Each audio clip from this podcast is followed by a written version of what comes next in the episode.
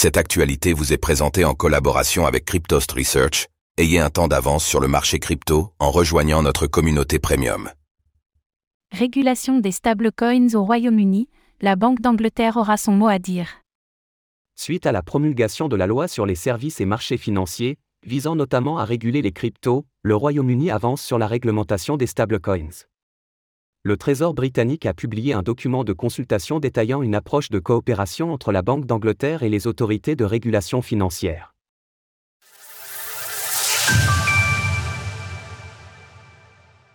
La Banque d'Angleterre régulera les stablecoins. Le 1er février 2023, le Trésor de Sa Majesté, HM Treasury, a lancé une consultation sur le futur régime de réglementation des services financiers pour les cryptoactifs. L'objectif était de collecter les attentes des acteurs de l'industrie, des régulateurs et des investisseurs pour définir le cadre réglementaire le plus adapté possible. Celle-ci aurait vu la participation d'acteurs majeurs tels que PayPal, Circle, Barclay et la filiale britannique de la banque HSBC.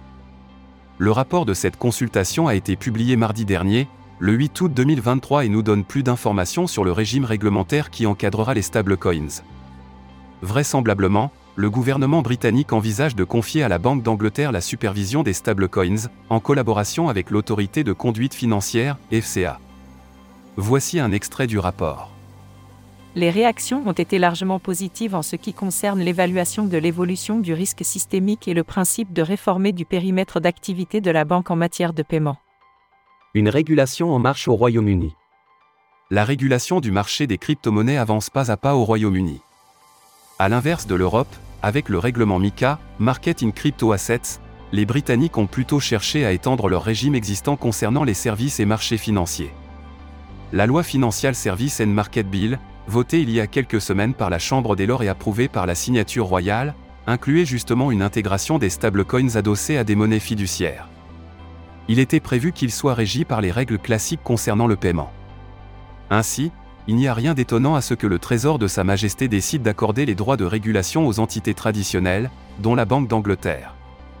D'ailleurs, cette dernière a mené une vaste étude au sujet des stablecoins en 2022, concluant que ces jetons numériques adossés aux monnaies fiduciaires offraient une certaine efficacité dans les paiements.